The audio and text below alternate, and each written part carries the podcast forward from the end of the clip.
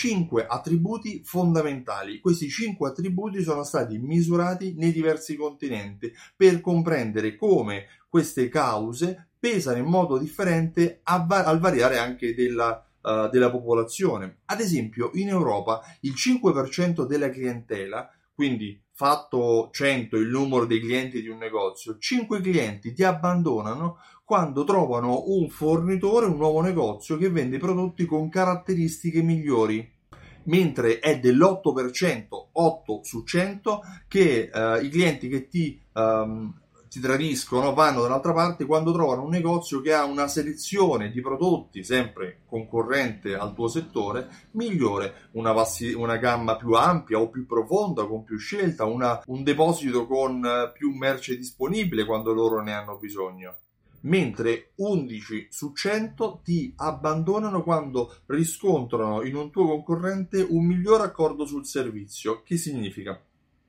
Quando ad esempio gli vengono offerte delle garanzie migliori o quando hanno dei termini di pagamento differenti, migliori per la loro percezione, quando riscontrano che il tuo negozio non sta offrendo i migliori servizi in termini di post vendita, ad esempio.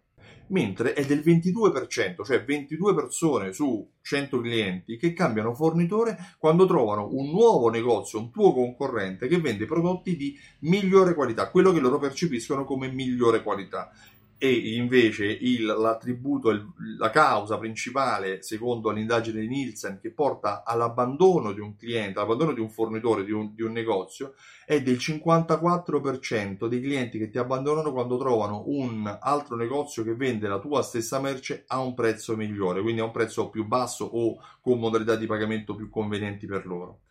Questo che significa? Significa che i clienti percepiscono sicuramente il prezzo, ma in seconda istanza percepiscono anche la qualità. Stranamente la qualità non è al primo posto, secondo me dovrebbe esserlo, ma uh, vedendo anche quanto pesano quanto pesa la comunicazione il marketing nell'attribuzione del valore di un prodotto, nell'attribuzione della necessità di un brand, mi rendo conto che non sempre la percezione è indice di qualità o non sempre è confermata. Un altro dato interessante è come variano, ad esempio, queste, questi attributi o l'importanza che si dà nel mondo a questi attributi. Ad esempio, mi è balzato all'occhio un dato molto molto differente rispetto al nostro, riferito all'Asia. In Asia solo il 28% dei clienti, da noi il 54%, quindi quasi, quasi il doppio, in Asia solo il 28% dei clienti cambia fornitore a causa del prezzo ed molto, sono molto differenti anche tutti gli altri dati. Uh, io sono Stefano Benvenuti, mi occupo di fidelizzazione della clientela e questo di oggi è un filmato che vuole spiegarti dove puntare per cercare di non farti abbandonare dai tuoi clienti. Sicuramente il prezzo, ma in seconda istanza la qualità, poi il servizio.